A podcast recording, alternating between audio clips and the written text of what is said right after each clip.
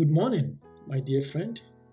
Welcome to this day with Jesus morning devotion series. Today's devotion is entitled Mission Possible, Part 3. In Acts chapter 17, verses 10 through 15, Paul and his colleagues arrived in Berea from Thessalonica. This comes after the Jews in Thessalonica incited people to turn against Paul and his colleagues. In Berea, Paul didn't allow his experience in Thessalonica to deter him from preaching in the synagogue. Here, he found the Bereans more receptive and noble than the Thessalonians. The chapter says in verse 11 These were more fair minded than those in Thessalonica, in that they received the word with all readiness and searched the scriptures daily to find out whether these things were so. Paul's comparison distinguishes fundamentalism from independent thinking or open mindedness. The Bereans possessed a spirit of investigation that is eager to learn and to know the truth for themselves.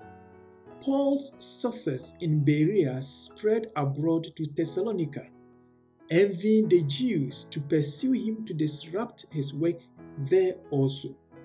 Verse 13 says, But when the Jews from Thessalonica learned that the word of God was preached by Paul at Berea, they came there also and stirred up the crowds. This was the fifth city Paul was run out by an angry mob, stirred up by envious Jewish leaders. At Pisidian Antioch, at Iconium, at Lystra, and at Thessalonica, the Jews were so determined to stop the spread of the gospel. But more than determined, Paul would let nothing stand in the way of preaching about Christ. Although the circumstances were unfavorable to Paul and his companions, they offered an opportunity to spread the gospel from city to city rather than settling at one place. For security reasons, the Berean Christians sent Paul away to Athens. We shall continue from here. Let us pray. Father in heaven, May you make way everywhere for the gospel to triumph.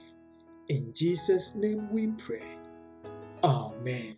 Jesus, Jesus, how I trust him, how I proved him more and more. Jesus, Jesus, precious